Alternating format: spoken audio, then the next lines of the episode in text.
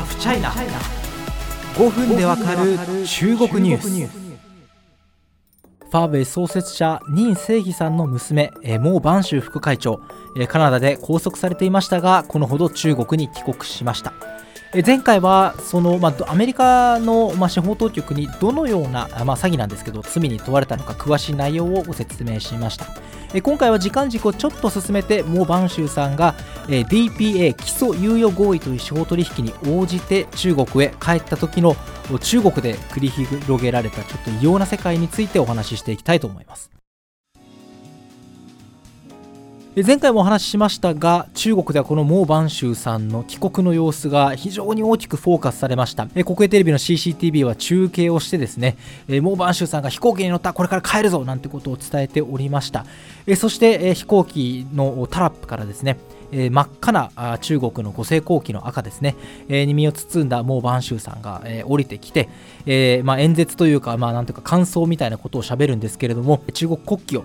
えー、古旗たちが皆さんお帰りみたいな感じのムードの中で話すんですけれどもその内容がですね非常にこう、まあ、中国政府の、まあ、プロパガンダというか政治宣伝ストーリーにあったような内容の話です。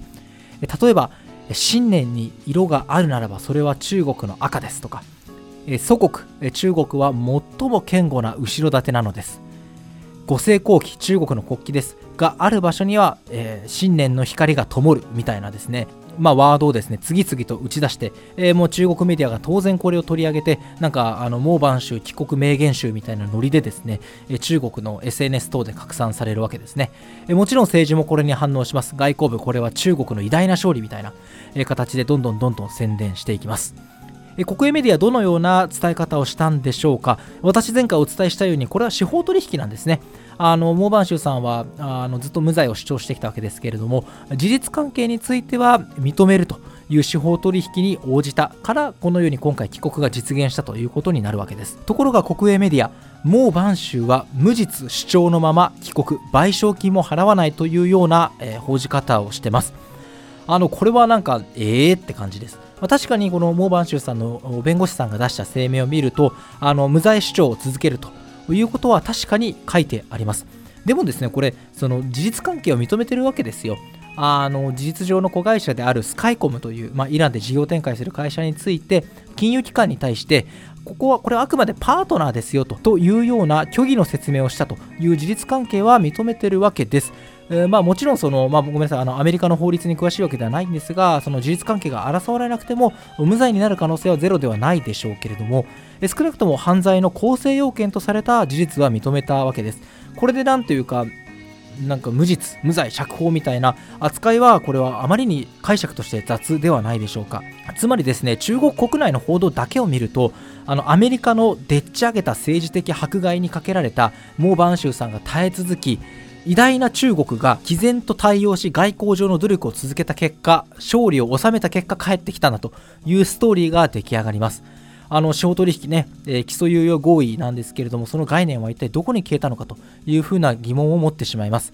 えー、さらに国営放送ですね CCTV では、えー、中国国際問題研究所の副院長となる専門家が解説をするんですがやはりこれは鉄頭鉄尾政治上の迫害で中国政府は正義の側に立ち戦ったんだというような話をしています。そして中国のファクトチェックプラットフォームうなるメディアではモー・バンシューさんは罪を認めたから帰ってきたのかというようなテーマをですねデマだというふうに断じています。そしてこれはもともとアメリカが作り出した政治迫害であってあのファーウェイが賠償金を払うなどといった問題は全く存在せずこれはただの強大な中国という祖国が中国の根本的な権利を保障しただけに過ぎないというふうに答えてます。あのこれはもちろんファクトチェックとは呼びません。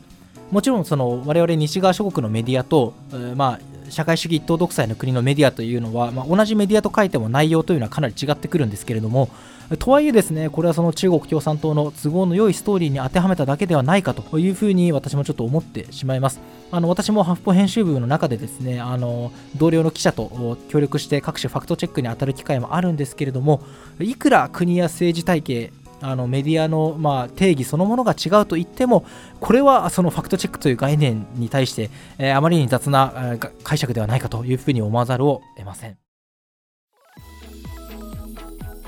あのここまでお話ししてあのもちろんそれは前から中国の見た世界が我々西側諸国と異なるということはあるだろうというようなご指摘はあろうかと思います。あのそれは本当にその通りです。あの香港のデモとかもまさにそうなんですけれどもあの我々から見るとその香港の民主派たちがですねあの約束された一国二制度がこんなに早く終わるなんてことはおかしいだとかあるいはその、まあ、行政長官行政トップのですねあの真の自由選挙の実現を求めて戦ったなんて伝え方なんですけれども中国国内だと香港の独立分子が海外勢力と結託しうんぬんかんぬんみたいなストーリーが伝えられていたりするんですよね。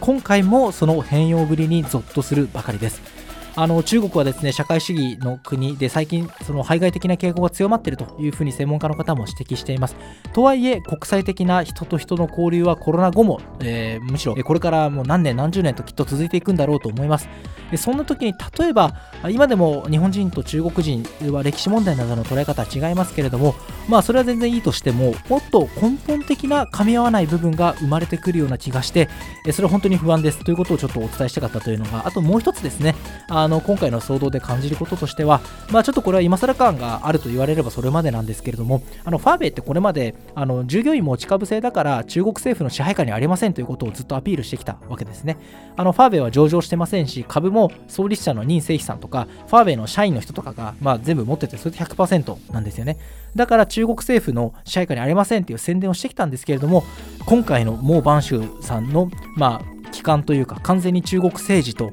プロパガンダと一体になったあり方を見ると改めてこう説得力を失った感があるなというふうに思います。